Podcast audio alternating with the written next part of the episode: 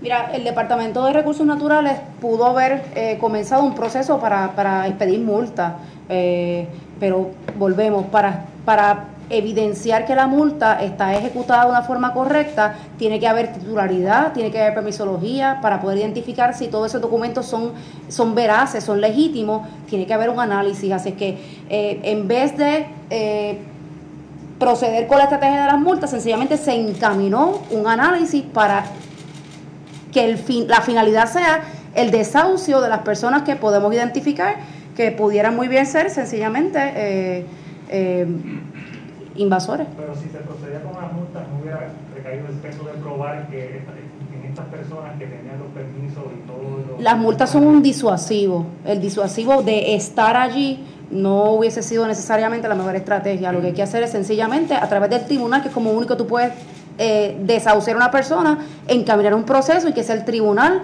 quien nos permita dejarle saber a quien invadió que está de forma ilegal y que ese no puede continuar siendo su lugar de Pero algunas de, esas personas están ahí desde el 2015 y estamos en el 2022. Eh, tienes toda la razón.